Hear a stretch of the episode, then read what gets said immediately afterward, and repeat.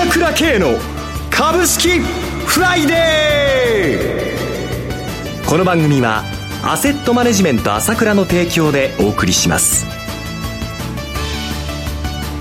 皆さんおはようございます。アシスタントの浜田節子です。朝倉慶の株式フライデー、パーソナリティはアセットマネジメント朝倉代表取締役で経済アナリストの朝倉慶さんです。朝倉さんおはようございます。おはようございます。よろしくお願いいたします。そして毎月だいいち金曜日はアセットマネジメント朝倉長谷川慎一さんにもお越しいただいてお送りいたします。長谷川さんおはようございます。はい、おはようございます。よろしくお願いいたします。よろしくお願いします。さて昨晩のニューヨークも高値更新して戻ってまいりまして、堅調ですね。すごいですね、はい、全く衰えませんね、えーえー、勢いがついています。国内も連日の年初来高値更新です。そうですね、はい、まあ当然の動きということですよね。あの先週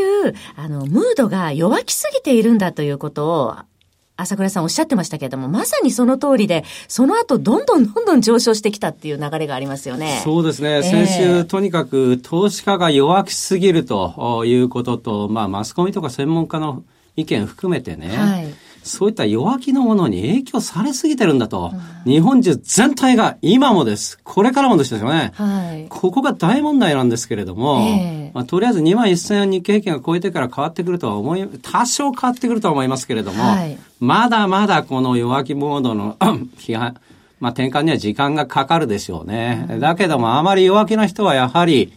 このまあかなりの上げ相場ですからね、はい、あの後でまあ乗り遅れたっていうか見方が違ったっていうことがまあまあそれを感じるんじゃないでしょうかね、強くね。もう気がついたら上昇していたっていう方も多いんじゃないでしょうか。そうですよね、はい、えー、まあとにかくこの今日自体は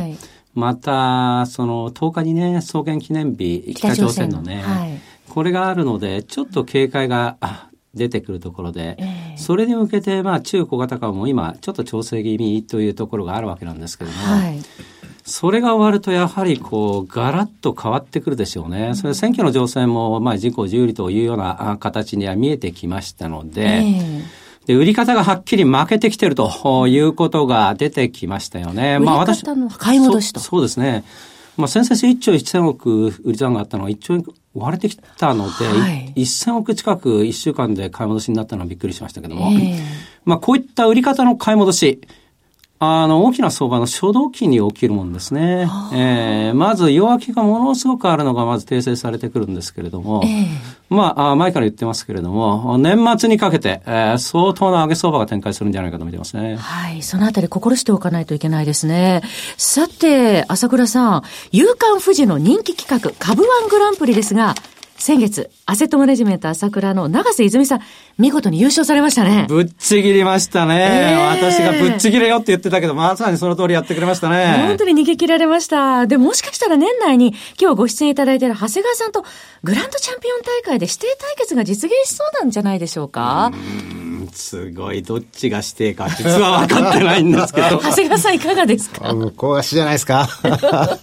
結構あの永瀬さんが追い上げてきているっていうような。そうですよ、ぐいぐい銘柄もね、えー、これがいいんじゃないですかってもういつも来ますからね。あ、そうなんですね。売り込みもされてくるっていうぐらい。売り込みもすごいです。アグレッシブですね、うん、アグレッシブっていうかね本当にもう挑発されちゃってねもう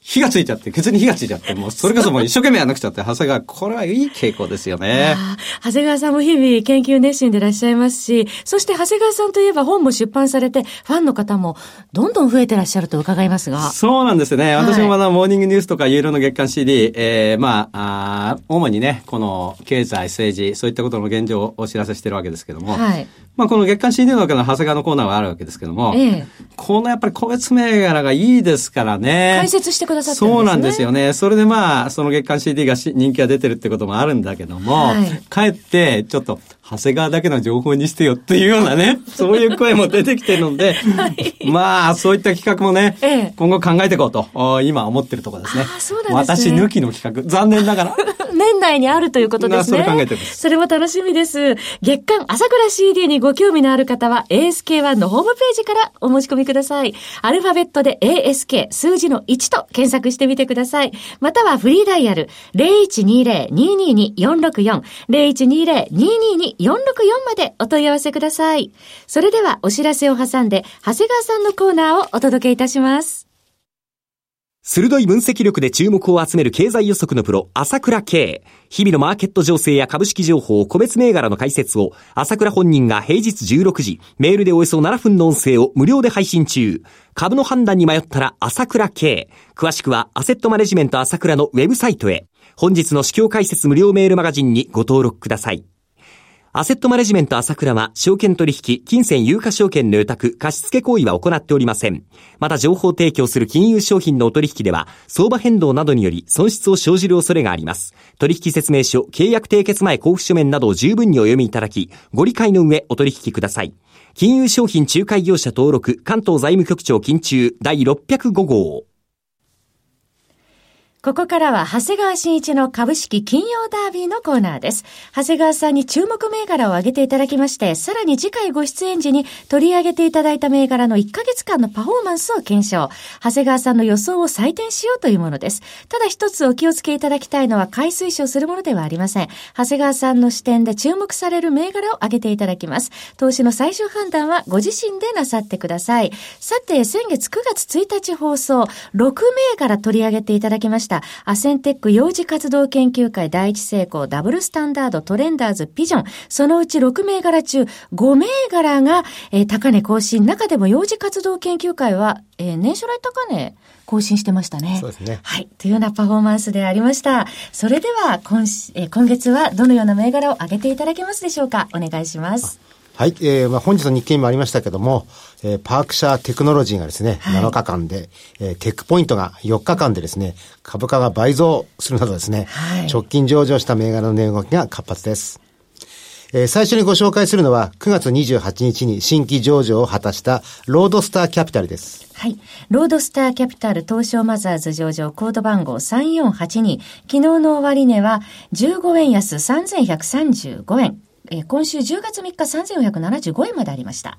はい、えー、この企業の特徴はオーナーズブックというクラウドファンディング事業です、はい、インターネットを通じて不特定多数の人に不動産投資への出資を募るこの事業は海外でも高成長しており、うん、国内でも大きな成長が期待されています、はい、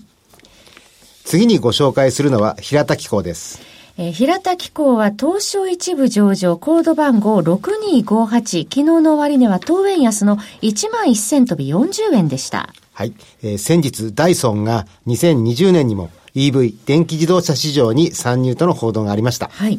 平田機工はダイソンの扇風機やドライヤーなどのモーター部分の製造に関わっています。はい、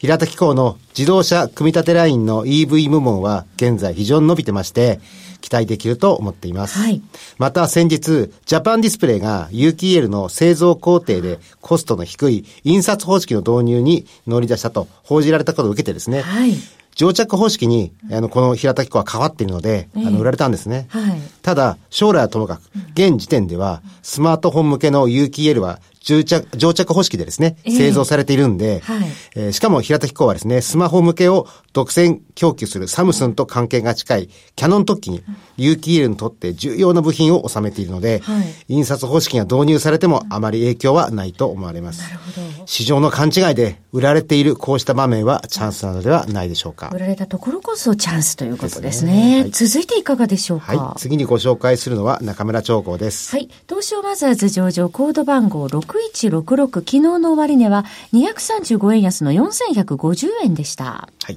えー、本業であるダイヤモンドワイヤー事業が V 字回復。今期は過去最高の売り上げを期待できるほどになりました。はい、今後の決算動向に期待が寄せられます。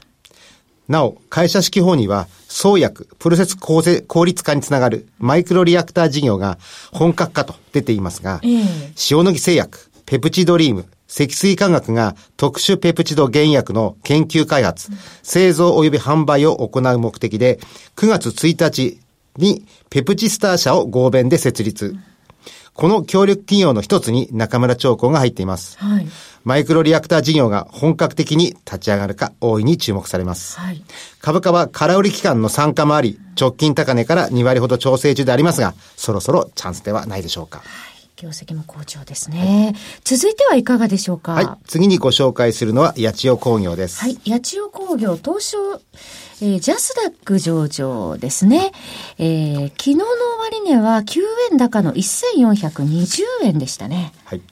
ごじゅってんさんパーセント を握る大株主ホンダが主力であった狭山工場を閉鎖し、同じ埼玉県にある寄居工場に集約するなど再編に取り組んでいます。はい、八千代工業は ピーアールななてんご 倍 ピービーアールれいてんろく 倍と割安に放置されてきました。このホンダに自動車組み立て事業を手掛ける、えー、四日市工場を譲渡することになりまして、はい、今後注目度が増してくるかもしれません。はい、昨日じゅうがついつかせんよんひゃくはちじゅうえんの年初来高値をつけておりました。はい、続いてはいかがですか。はい、えー、次にご紹介するのは任天堂です。はい、えー、ななきゅうななよん任天堂東証一部上場です。昨日の終値はごひゃくにじゅうえん高の よんまんにせんごひゃくよんじゅうえんでした。よっか続伸となっておりました。まあね、今更感もあるんですが、えーまあ、ピーエスピー がですね撤退などですね、えー、携帯型ゲームはスマホに押されています。はい、出せば売り切れる大ヒット商品任天堂スイッチ、うん、この商品が携帯端末の役割を果たす可能性がありますね。はい、据え置き型と携帯型の両方を兼ね備えるこの商品は Wii 以来の大ヒットとなる可能性が高く、にせんななねん高値 ななまんさんぜんにひゃくえんも見えてくる可能性が出てきました。なるほど。えー、続いての銘柄いかがでしょうか。はい、次にご紹介するのは古川電工です。はい、古川電工東証一部上場です。コード番号ごはちゼロいちです。昨日の終値はきゅうじゅうえん高のろくせんさんびゃくごじゅうえん、えー、昨日ろくせんよんひゃくはちじゅうえんまであって上場来高値更新してたんですね。そうですね。はい、まあ、業績は絶好調です。えー、第一四半期の営業利益は ひゃくにじゅうさんパーセント 増加のひゃくよんおくさんぜんよんひゃくまんえんでした。はい、現時点での通期予想は じゅういってんさんパーセント 増加のよんひゃくさんじゅうおくえんでちょうどよんばいの数字です。はい、えー、ちなみに昨年はですねよんじゅうろくおくえん、はちじゅうごおくえん、ひゃくよんおくえん、ひゃくよんじゅうはちおくえんとですね四半期ごとに増加しました。はい、光ファイバー事業は好調で情報修正のかなり情報修正のですね期待がかなり高い企業の一つとして見ています。はい、業績もね好調ですしね、はい、期待できそうです。まあ、ファイブジー 関連とねあそうですよね、材料もありますしね。はい、えー、以上ろく銘柄をご紹介いただきました。なお繰り返しになりますが取り上げていただいた銘柄はいずれも長谷川さんの視点で注目する銘柄で買い推奨するものではありません。投資の最終判断ご自身でなさいますようお願いします。さてそろそろお別れのお時間ですが今日は雇用統計も控えていますね。そうですね。はい、まあ、それほど悪くないと思いますね。はい、えーもう完全雇用なんでそんな増えなくてもいいんですよね。はい、まあ、国内はさん連休を控えているということでありますのでどうぞ皆さん、えー、楽しいさん連休お過ごしください。そろそろお別れのお時間です。パーソナリティはアセットマネジメント朝倉代表取締役経済アナリストの朝倉圭さん、そして長谷川慎一さんでした。お二人ともどうもありがとうございました。はい、ありがとうございました。私、朝倉慶が代表を務めます、アセットマネジメント朝倉では、エスビーアイ 証券、楽天証券、証券ジャパン、ウェルス並みの口座開設業務を行っています。私どものホームページから、証券会社の口座を作っていただきますと、週にかい無料で、銘柄情報をお届けするサービスがありますので、ぜひご利用ください。それでは今日は週末金曜日、頑張っていきましょう。この番組は、アセットマネジメント朝倉の提供でお送りしました。最終的な投資判断は皆様ご自身でなさってください。